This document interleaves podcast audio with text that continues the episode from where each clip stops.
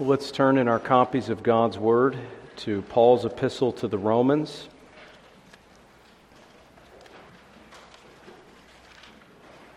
Chapter 2, beginning in verse 1. And we'll be reading up through chapter 3, verse 4. Well, let's give careful attention now to God's holy word, beginning in Romans chapter 2 and verse 1. Therefore, you are inexcusable, O man, whoever you are who judge. For in whatever you judge another, you condemn yourself. For you who judge practice the same things. But we know that the judgment of God is according to truth against those who practice such things. And do you think this, O man, you who judge those practicing such things, and doing the same, that you will escape the judgment of God? Or do you despise the riches of his goodness, forbearance, and long suffering, not knowing that the goodness of God leads you to repentance? But in accordance with your hardness and your impenitent heart, you are treasuring up for yourself wrath in the day of wrath and revelation of the righteous judgment of God who will render to each one according to his deeds eternal life to those who by patient continuance in doing good seek for glory, honor, and immortality, but to those who are self seeking and do not obey the truth, but obey unrighteousness, indignation and wrath, tribulation and anguish on every soul of man who does evil of the Jew first and also of the Greek. But glory, honor, and peace to everyone who works what is good, to the Jew first and also to the Greek. For there is no partiality with God. For as many as have sinned without the law will also perish without the law, and as many as have sinned in the law will be judged by the law. For not the hearers of the law are just in the sight of God, but the doers of the law will be justified. For when Gentiles who do not have the law by nature do the things in the law, these, although not having the law, are a law to themselves, who show the work of the law written in their hearts, their conscience also bearing witness, and between themselves their thoughts accusing or else excusing them, in the day when God will judge the secrets of men by Jesus Christ according to my gospel.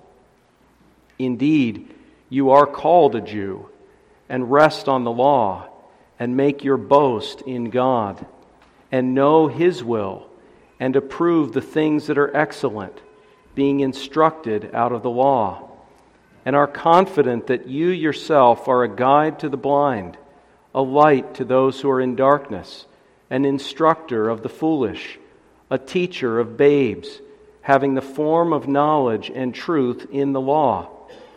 You, therefore, who teach another, do you not teach yourself? You who preach that a man should not steal, do you steal? You who say, Do not commit adultery, do you commit adultery? You who abhor idols, do you rob temples? You who make your boast in the law, do you dishonor God through breaking the law? For the name of God is blasphemed among the Gentiles because of you, as it is written. For circumcision is indeed profitable if you keep the law. But if you are a breaker of the law, your circumcision has become uncircumcision. Therefore, if an uncircumcised man keeps the righteous requirements of the law, will not his uncircumcision be counted as circumcision? And will not the physically uncircumcised, if he fulfills the law, judge you, who even with your written code and circumcision are a transgressor of the law? For he is not a Jew who is one outwardly, nor is circumcision that which is outward in the flesh. But he is a Jew who is one inwardly, and circumcision is that of the heart, in the Spirit, not in the letter, whose praise is not from men, but from God. What advantage then has the Jew, or what is the profit of circumcision? Much in every way, chiefly because to them were committed the oracles of God. For what if some did not believe? Will their unbelief make the faithfulness of God without effect? Certainly not. Indeed, let God be true, but every man a liar. As it is written, that you may be justified in your words and may overcome when you are judged. May the Lord bless the reading of his word to us this morning. Amen. Seeking the Lord's seeking the Lord's help and relying upon his Holy Spirit this morning, let's turn back to Romans chapter 2.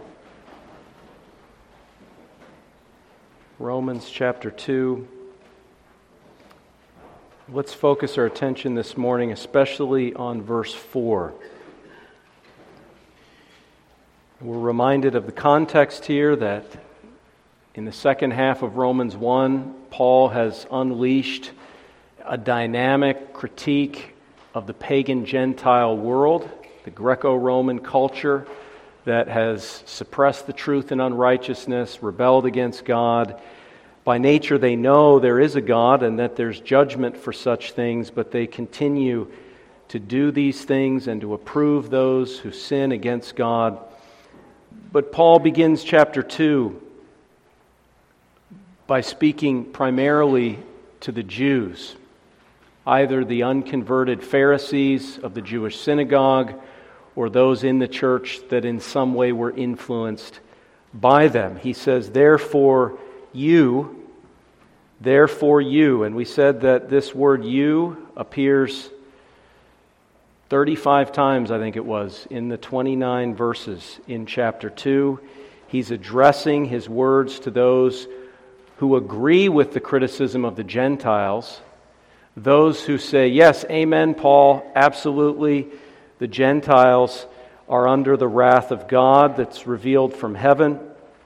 They're full of ungodliness and unrighteousness. But Paul says, yes, but now you have to realize this is universal. This is a problem not just for them, but for you. And in connection with that evangelistic appeal, where he seeks to convict the Jew of sin, verse 4 says, Or do you despise the riches of his goodness, forbearance, and long suffering, not knowing that the goodness of God leads you to repentance. Do you despise the riches of his goodness, forbearance, and long suffering, not knowing that the goodness of God leads you to repentance? As we've said, Paul is speaking to us He's speaking to the Jews who agreed that the Gentiles were headed for hell.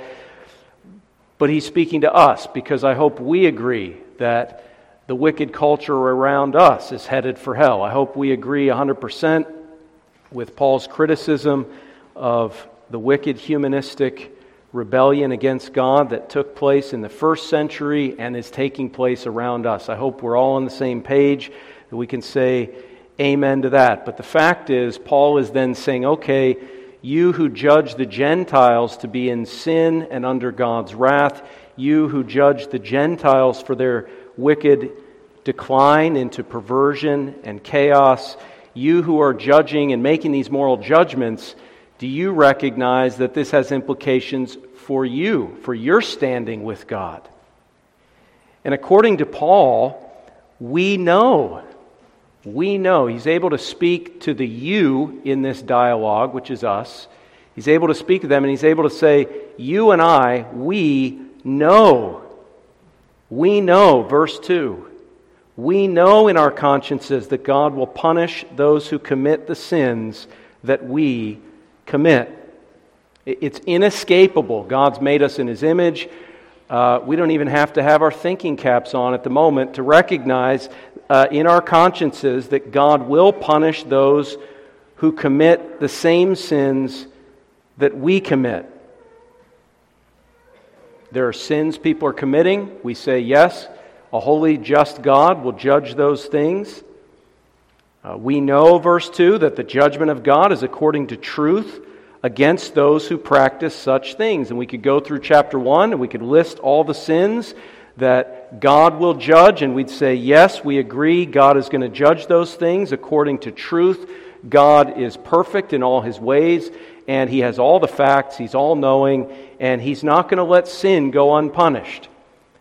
Uh, he forgives sin, but he does not clear the guilty, as he reveals throughout the scriptures about his character. Yep, we agree. Those who commit these sins are going to be punished. And if we would go through the verses in Romans 1 to look at these sins, we would have to admit that we commit some of these things. You're following the logic of Paul here. You agree these things are sins. You believe the people that are committing them are under the judgment of God. And if you look at those sins, you could admit that you've committed those sins. Perhaps you're continuing to commit some of these kinds of sins. Remember what was on that list it was comprehensive in a way, all unrighteousness, but uh, sexual sin, covetousness, we're discontented, we're wanting things we don't have, maliciousness, envy, murder. Okay, well, I'm feeling good about that, haven't murdered anybody, but strife. Okay, am I quarreling? Deceit. Have I ever been dishonest? whisperers, backbiters, boasters. You know, who here has never boasted? Who here has never been undiscerning or disobedient to parents or unloving or unforgiving or unmerciful? The fact is, we know these are sins. We know the Gentiles, as it were, will be judged for these sins, and we admit that we commit these sins. But for some reason, Paul is observing here, for some reason, we don't, we're not able to do the math to then say, well, therefore, I'm under the judgment and wrath of God for these things. We can follow all the premises, but when it comes to putting two and two together, we continually get five. And, and for some reason, we can't follow the math, follow the logic. We know that God will punish those who commit the sins that we commit, but when it comes to us, we say, no, not, not us not me.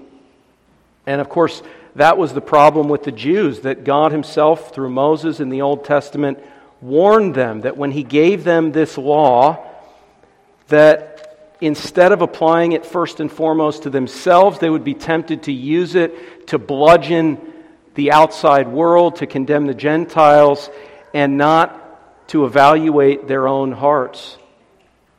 You see this in Deuteronomy 29 verse 19, God warns of the root of bitterness or wormwood that would rise up. He says, And so it may not happen. In other words, he's urging them, don't let this happen.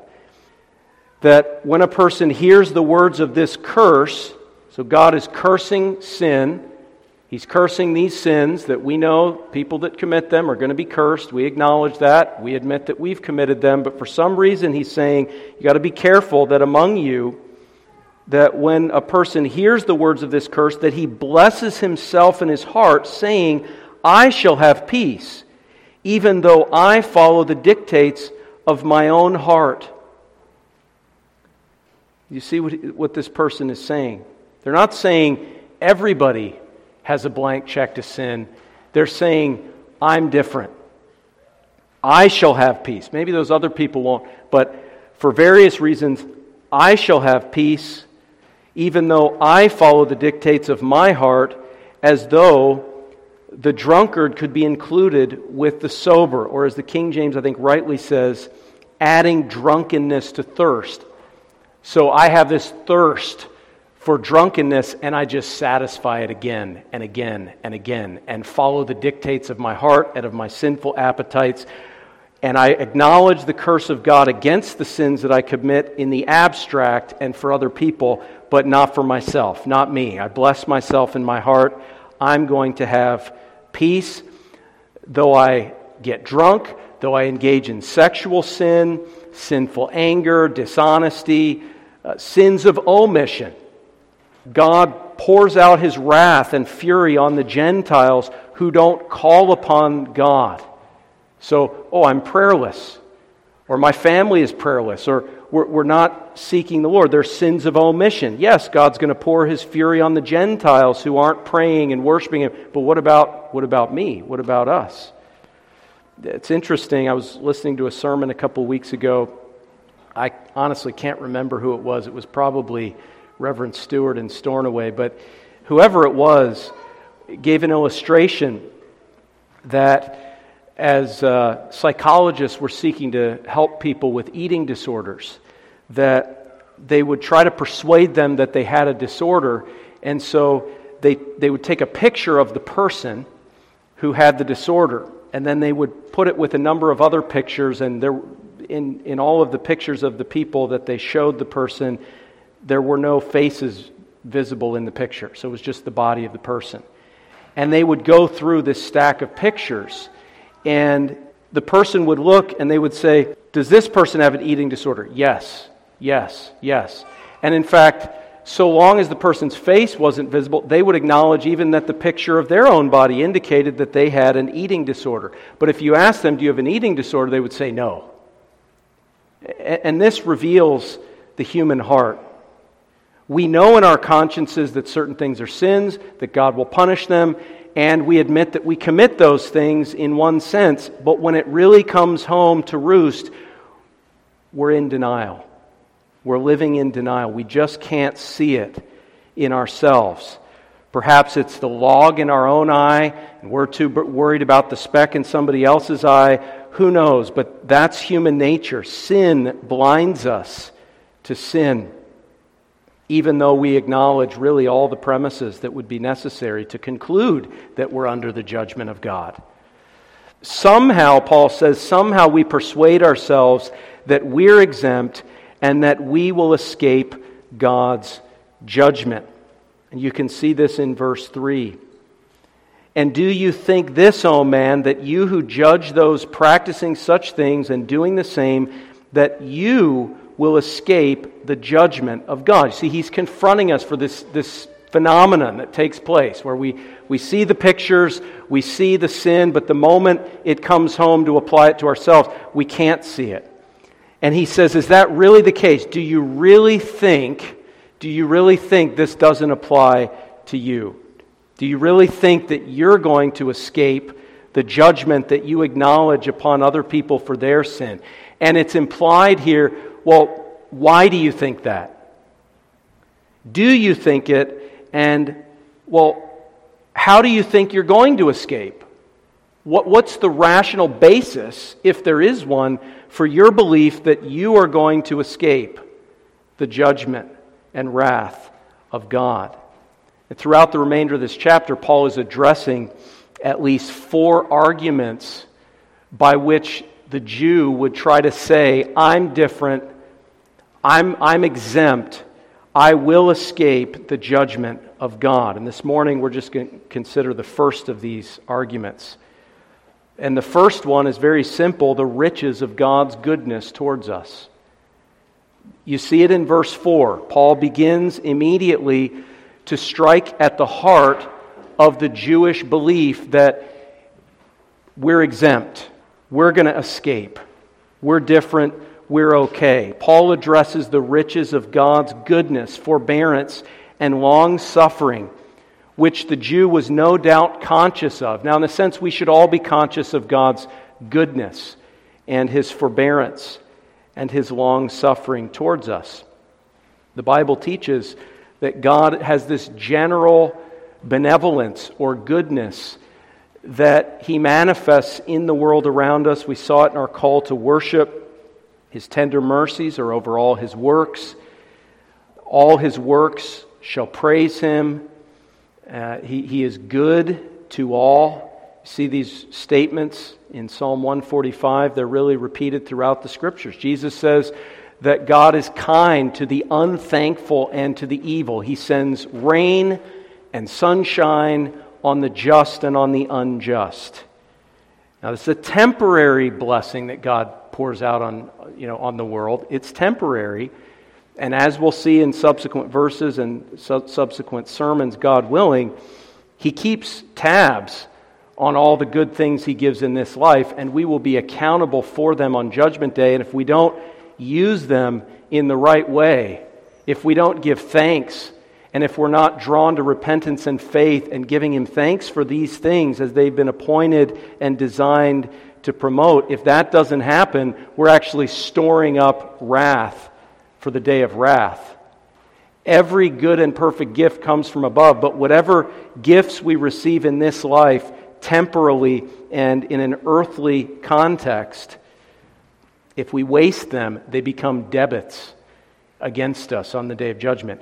But it is true that God has a general benevolence toward mankind. You see this in Acts 14, verse 17 the apostle says, Nevertheless, God did not leave himself without witness, in that he did good, gave us rain from heaven and fruitful seasons, filling our hearts with food and gladness. You can see this as well in Psalm 17. Psalm 17, verse 14 with your hand from men, O Lord. Well, let me, let me start halfway through the verse. Let's see, the second line of the verse. From men of the world who have their portion in this life, and whose belly you fill with your hidden treasure, they are satisfied with children and leave the rest of their possession for their babes. As for me, meaning the believer, I will see your face in righteousness. So I'm going to go to heaven, but there are unbelievers who experience your good gifts, your hidden treasure. You give them food and wealth and children. They experience your goodness in this life and in this world. God is kind, as Jesus says, to the unthankful and to the evil. And that's why in Romans 121, Paul tells us that even the Gentiles who were outside of the covenant of promise, without hope, without Christ, without God in the world, nevertheless, verse 21, although they knew God, they did not glorify him as God, nor were thankful. Well, why do they have a duty to be thankful if they didn't receive anything to be thankful for? See, that doesn't, it doesn't make sense to deny God's goodness in some sense, in an earthly, temporary sense, to the ungodly. Otherwise, why are they condemned for not thanking Him? So, God is kind to the unthankful and to the evil, and they'll be judged for their evil, unthankful hearts because of the fact that He's given them so many things to enjoy in this world. So, God's general benevolence, by which in His providence He protects us from things, whether you're a Christian or not, you're protected from many evils that could befall you.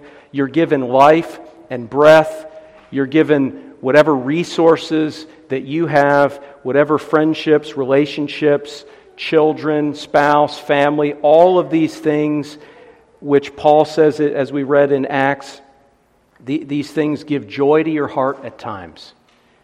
And that's the general benevolence of God. But the fact of the matter is, that's not what Paul is emphasizing here. It's true, it's applicable to all of us, which means that we can all relate to the logic of Paul's argument. But primarily, Paul is dealing with the covenantal blessing that God gave to Israel and to the Jews.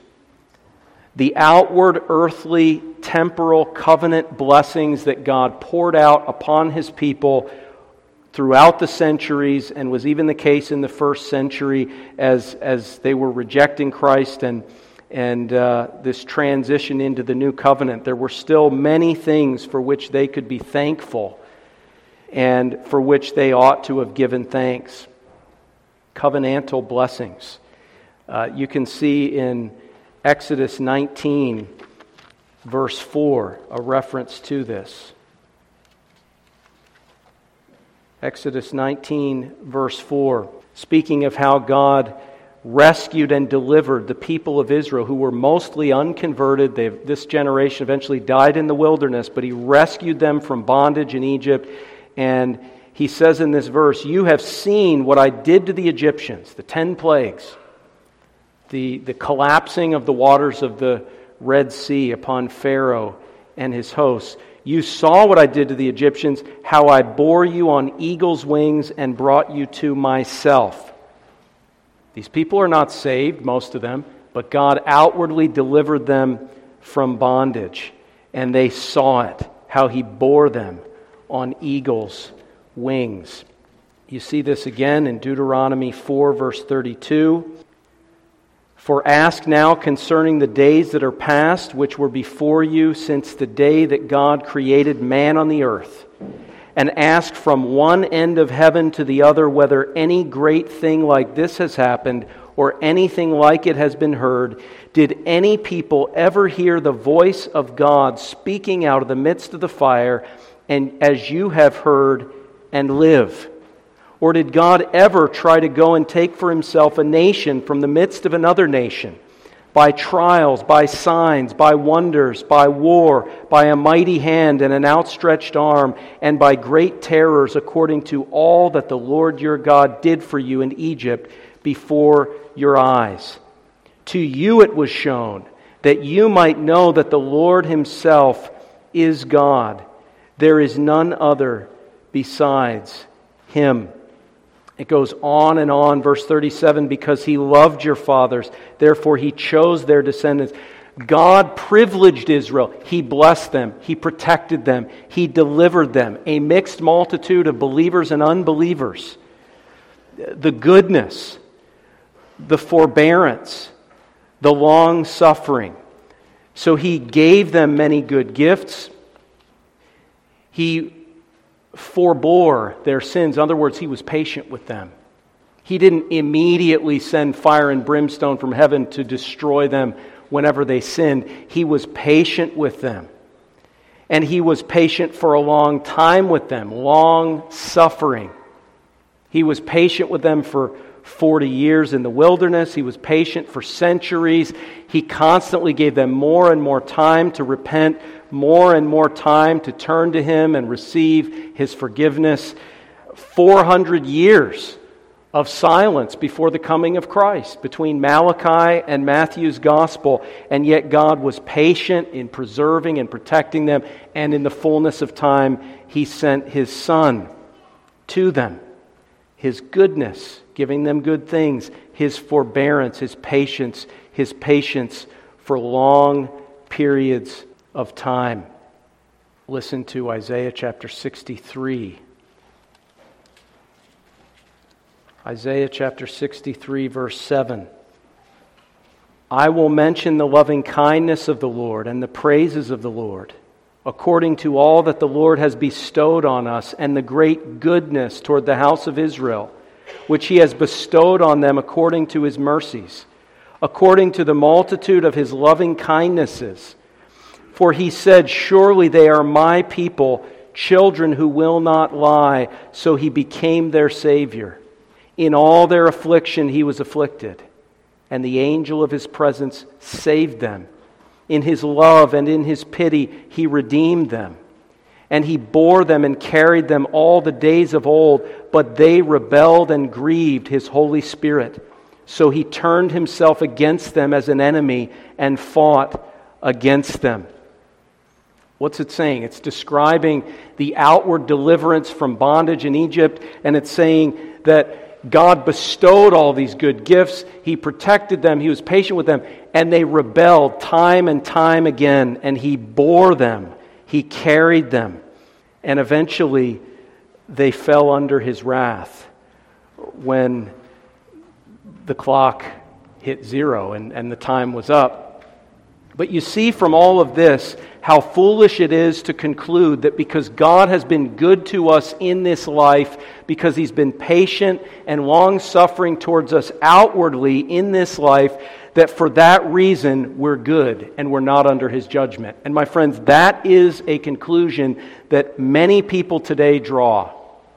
In some sense, it's one of the most common reasons for presumption within the professing church of Jesus Christ. How many people have we asked to share their testimony and they've said, when we've been doing evangelism, even people at times that visit the church, they've said that their testimony is that God healed them from cancer, or God helped them get a job promotion, or God was good and kind to them in some outward, external, earthly way.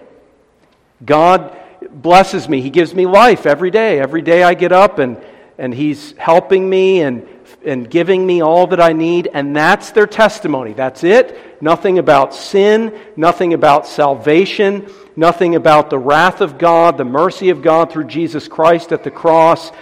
The thinking is, how could I possibly be under the wrath of God if God is blessing me and not judging me at the present time? That's the argument. That's what the Jews were saying in Paul's day. Listen, we have a long history. Listen, we're Abraham's children. We have Abraham as our father, John the Baptist. We don't need to be worried about the axe being laid to the root of the tree. We don't have to be concerned about sin or repentance because if we're under the wrath of God, then why are we being blessed outwardly? If we're under the wrath of God, why don't we see that wrath of God? Why don't we see it manifested right here, right now? We're doing the things that you say are going to bring the wrath of God, but we don't see the wrath of God, Noah. We don't see any flood. We don't see, we don't feel the raindrops. So why are you building an ark? Why do we need to get in the ark? Who cares? God is blessing us. We're healthy, we're wealthy, we're comfortable. We don't see God's wrath and condemnation and judgment in our experience and in our circumstances. We see His goodness. I mean, look at America. It must be the godliest, most righteous nation in the history of the world. Because look at the benefits, look at the liberty, look at the wealth, look at the influence, look at the prosperity. If we're really one of the most wicked nations in the world, then why would we be experiencing such blessing? And why wouldn't we see even greater manifestations of the wrath of God against us? This is the classic age old argument, and we need to be familiar with it because it's an argument that leads us to hell. It's a dangerous argument. I can recall some of us were knocking on doors in the local community here in Southfield a number of years ago, and we just so happened to find ourselves in a more conservative, I want to say Orthodox Jewish neighborhood. And of course, it was a Saturday, so we were trying to be respectful and, and careful, and yet handing out tracts that had been designed to, uh, to give to Jewish people. And so we're, we're putting these on people's uh, doors. We weren't knocking on the door because we didn't want to disrupt their, their uh, version of the Sabbath or whatever. And so we're doing this, and we put it on, we put the tract on uh, one person's door, and he came out immediately and, uh, and confronted us. And I'll never forget, he, he said to us, We Jews are okay. And he was very dogmatic about this. Uh, we Jews are okay. And that's the sort of response Jesus, who was Jewish, by the way, Paul, who was Jewish, that's the response that they got when they proclaimed the gospel to the first century Jews. We Jews are okay. We have Abraham as our father. John chapter 8, Jesus says, You need to be set free from sin. They say, We're Abraham's children. We've not been in bondage to anyone. We don't need to be set free. We have the liberties and the outward benefits from God that we need, and so we Jews are okay. And you know, there are many people today who are professing Christians and they say, well, we Christians are okay. And by Christian, they mean someone who attends a Christian church, someone who's not a Muslim or a Jew or an atheist. Uh, we're okay.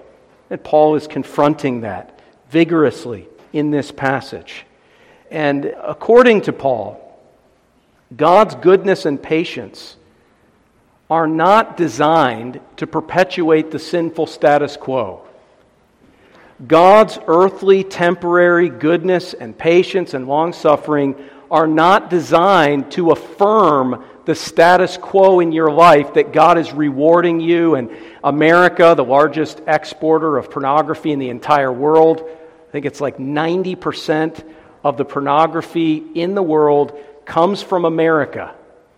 Paul is saying, don't think that just because your nation or your family or your demographic or you as an individual receive God's temporary goodness and patience in this life, that somehow God is affirming that you're okay. He's not saying that. He's saying, in fact, that God's goodness leads you to repentance.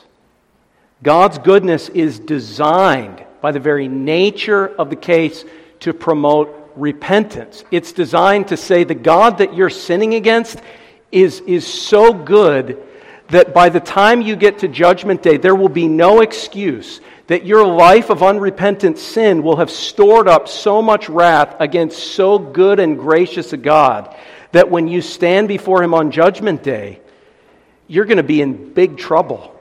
Not just because of your sin, but because of how good and kind He was to you in your unthankful, evil lifestyle. This is making it worse. And so it's all the more reason to repent. God's goodness leads you to repentance.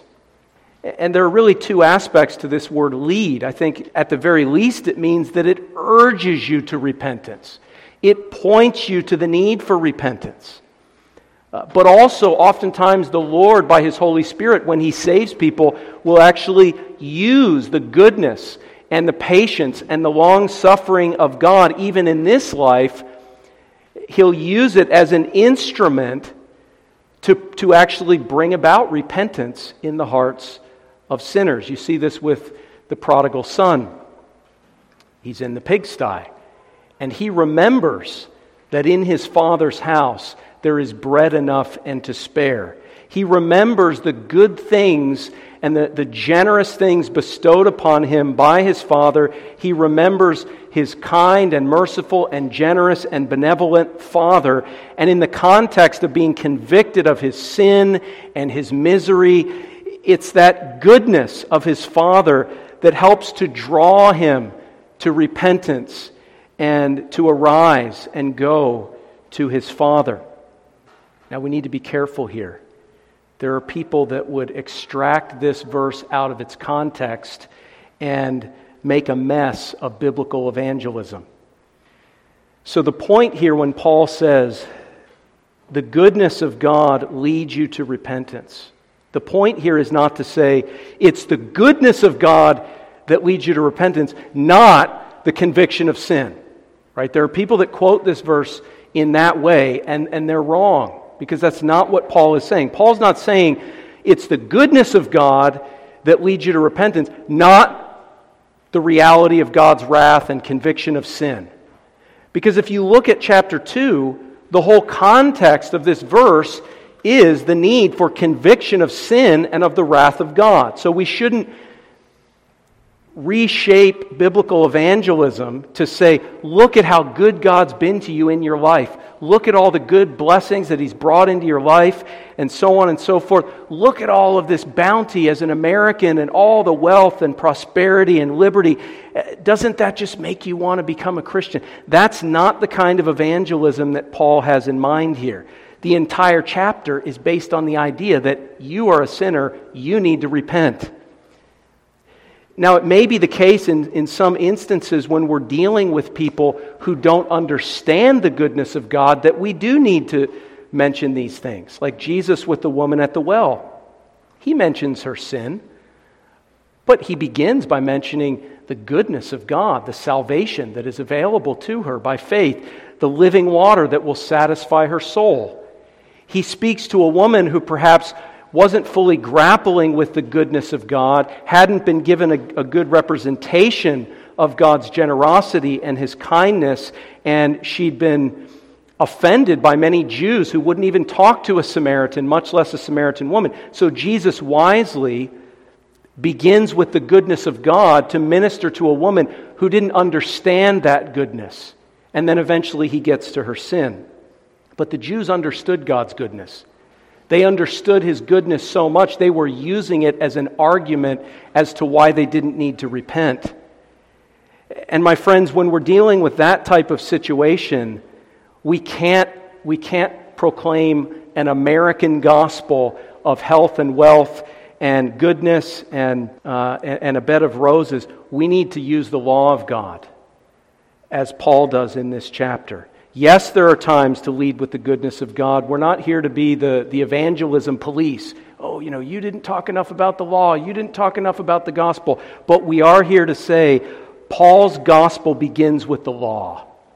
It begins with the law, it promotes conviction of sin. Paul is saying the goodness of God leads to repentance not complacency. That's the reason he emphasizes this. It's not that the goodness of God, rather than the law, leads to repentance, but the goodness of God leads to repentance rather than complacency. So, whatever good things God's done in your life, use it as a reminder to repent of sin. We could go through the entire Old Testament Again and again, when Moses and the prophets emphasize God's goodness to his people, it is the case time and time again that the very next thing they say is, okay, therefore, you need to repent. You need to be faithful to God. You need to keep his commandments. He's done all this. How much more accountable are you? His goodness points you and leads you to repentance rather than to complacency. 2 Peter 3 addresses this. 2 Peter 3 9, the Lord is not slack concerning his promise, as some count slackness, but is long suffering towards us, not willing that any should perish, but that all should come to repentance. Understand his long suffering is a window of opportunity for repentance. That's why it's there. It serves to deepen our sense of the conviction of sin and of the wrath of God, and to give us a sense that God has lovingly given us a window. Let's take that opportunity. He goes on in verse 15, uh, 2 Peter 3 Consider that the long suffering of our Lord is salvation. The fact that you have good things in your life today and that you're still here, living and breathing in this world today, is an opportunity for salvation. That's all. That's what it is. It, it, if we take it as anything other than that, then we misuse it, we abuse it, we misunderstand it. And my friends, our evil hearts by nature are so prone to pervert and abuse God's goodness by turning it into a reason not to repent. Repent? Well, I'll get around to that. As the prodigal says, I will arise and go to my father. And thankfully, he immediately then arose and went to his father. But so often we put it off. So often we say, Well, God's given me this much time. I'm going to live for quite a long time. I'm going to continue in this sin for a while, and then I'll repent later. We don't sense the urgency that we are all standing right now on the brink of eternity. And we're not guaranteed another moment. His long suffering is salvation, but his long suffering is not guaranteed. As the clock ticks, uh, God's long suffering continues towards you and towards me. But we're so prone to take it for granted, especially in a couple of ways, three ways specifically. When God grants ease and comfort, when God grants perhaps a season of ease and comfort. This was actually a rather perplexing phenomenon for Asaph in Psalm 73, a believer who's watching the unbelieving world around him, presumably the Jewish culture that surrounded him. He's watching the wicked, those who profess God but are living in sin, who don't have much time for faith and repentance and seeking first the kingdom of God Asaph is watching the wicked and they are living it up to the point where he's even tempted to envy. Uh, verse 4 of Psalm 73 For there are no pangs in their death, they're comfortable. but their strength is firm. They are not in trouble as other men, nor are they plagued like other men. Therefore, pride serves as their necklace. So they're just wearing it, they're boasting in it, they're parading it. Look at our wealth, look at our comfort, look at all that we have. Violence covers them like a garment. Their eyes bulge with abundance. They have more than their heart could wish. Isn't that true of us in this culture to a great extent? Now, our sinful hearts keep wanting more, so maybe eventually we do want more, but we have more, exponentially more than most other people throughout the world. And for us here in this place, in many cases, far more than many people in our own culture, in our own zip code. More than heart could wish. They scoff and speak wickedly concerning oppression. They speak loftily. We're proud by nature because of the ease and comfort that we've received in the providence of God. That's a temptation. But that was never given to you to lead you to complacency, to put off repentance, or to think that you're good to go. God has given you these things to lead you to turn from your sin. He's given you these good things so that you would see how good He is, how faithful He is, and that if you put your trust in Him as a faithful Creator and as a Redeemer from sin, that He will deliver you from sin. But beware of the complacency of an easy and comfortable life. Beware of it. James 5, verse 5. You have lived on the earth in pleasure and luxury. You have fattened your hearts as in a day of slaughter. Is that you? Are you being fattened by the goodness of God for the slaughter? Or are you being led to repentance? The second instance where this is so common is when God delays his judgment, his forbearance, his long suffering. God delays his judgment. We sang about this in Psalm 50, where the people of God become complacent. They think, look, God's, God's showing us his blessing. We're taking his covenant upon our lips. God is our God. We're his people. We've made a covenant with him by sacrifice. We're bringing our offerings to the altar. We're coming to church. We're good. We're committing the sins that are mentioned there, but God has remained silent. If God really thinks this is a sin, then he's going to do more than confront me from a preacher in a pulpit or a brother or sister. He's going to confront me. God's not confronting me. God is silent. And the Lord says, Because I kept silent, you thought that I was like you. And this is how we make an idol in our own imagination where we fancy that God is much like ourselves, that we think that this sin is justified. We think it's okay to continue in our sinful thoughts, our words, our actions, our unspiritual, prayerless negligence, ignoring God days without number. We think that it's okay. God hasn't done anything, He hasn't disrupted my life um, I'm okay. God says, I'm not like you. I will confront you and rebuke you to your face and tear you to pieces. And my friends, what hypocrisy it is when God brings evil things into our lives and we say, well, how could a good God bring this into my life? But when He gives you good things, you ignore Him and you forget Him as if you're almost inviting Him to rattle your cage to get your attention. When God delays his judgment, understand that judgment is coming. And this is true. You may not be experiencing the great blessing and ease and comfort and wealth that, that we've been talking about, but you may just be thinking, well, God hasn't judged me. God hasn't punished me. God hasn't done anything to express his displeasure. Oh, my friend, do you want him to do that? Is that, are you asking him? Are you challenging him? My friend, let his patience lead you to repentance. Thirdly, this can happen when God's judgment is temporarily cut short. You recall several years ago I preached on Isaiah 21:12, "Watchmen, what of the night?" And what is the response of the watchman? The day comes, and also the night. Here we have a person who's going to the watchman, going to the prophet, going to God's messenger at a time of night in the darkness and asking, What of the night? They're in a place of darkness. And what does the watchman say? The day comes. In other words, there's going to be a temporary end to the night. The night will precede the daytime. There will be light. There will be good things. There will be a restoration temporarily.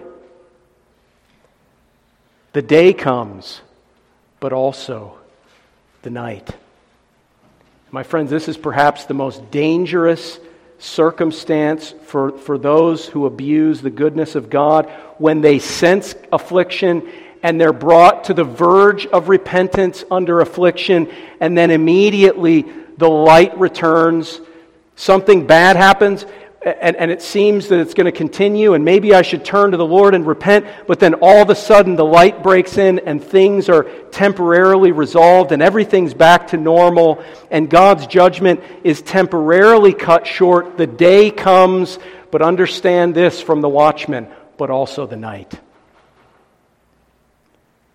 There may be a temporary reprieve I, I remember our neighbor across the street lost his job when I was younger, and he came to my parents, and he was down in the dumps and depressed about it, and he was interested in the gospel and seeking the Lord and reading a study Bible for a while. But then he got a job, his career went back on the up and up, and it was as if nothing had ever happened to him. The day came, but sadly, in his case, also the night and the time of God's long suffering waned and, and uh, perhaps even came to an end.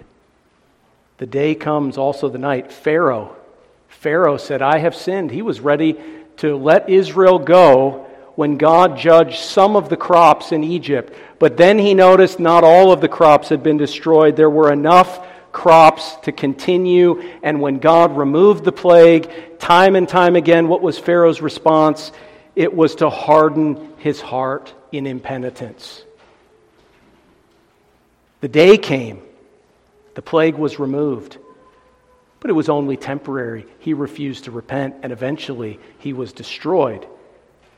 The book of Ecclesiastes says to remember your Creator in the days of your youth. Remember Him now. Remember Him when you have an opportunity, before the evil days come, before the days when you can't really think and pray and meditate as easily because of physical difficulties. Or perhaps those days just will never come. We're not guaranteed to live to an old age anyway, but remember your Creator in the days of your youth. And it goes on to describe a time when the clouds return after the rain. And, and you know what that's like as, as, as our loved ones get older, as we get older. Uh, there are these storms, there, there are these times when it's, there's a, perhaps a health problem or something happens toward the end of our loved one's life and, and, uh, and it's raining, it's storming, and then all of a sudden the sun comes out. Uh, but then the clouds return. And that process happens to the point where eventually the, the clouds just return and the vessel is broken at the fountain. My friends, repent while you have the time. Remember the Lord in the days of your youth. And the only way to escape is to flee to Christ. Don't be like Lot and his family that had to be wrenched out of their homes by the angels. They were lingering. Get out of Sodom, flee and escape to the Lord Jesus Christ. Now is the time. Today is the day of salvation. And just in closing, I want to say this that Paul is preaching to Pharisees. Let us never think that Pharisees cannot have their hearts softened. Let us never think that the self righteous are these unforgivable sinners, unsavable sinners. Paul is dealing with Pharisees here because he used to be one. He was saved out of it. And he's confronting them with the desire that they would come to repentance. Let's never simply assume that anybody is beyond the grace of God just because they may fit the description that's given for us in chapter 2. Remember the father in the parable of the prodigal son. He did not only rejoice over the prodigal when he returned, we're told he pleaded with the elder brother. He pleaded with him to turn from his evil and envious ways and to come into the feast. He pleaded with him and he said, as his argument, Look, all that I have is yours. I've been giving you these outward benefits. I've been patient with you for all these years. He pleaded with him, even with the self righteous Pharisee who proclaimed himself righteous and despised others. The Father was merciful, and we're not told that he didn't repent. That parable leaves it intentionally open ended because it is open ended. It's open ended for every person in this building. Will you respond to the goodness of God? Will you respond to his patience and his long suffering, which leads you to repentance? Let's pray. Gracious God, we pray that you would cause this gospel to take a powerful effect in our hearts, to take root deeply.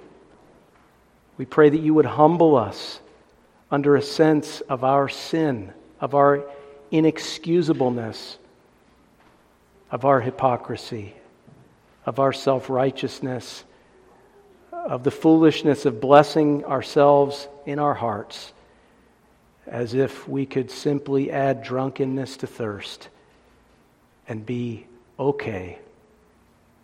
Lord, convict us. Lord, point us to the Lord Jesus Christ, his perfect righteousness, his shed blood, that we may turn and be saved. We ask in his name. Amen.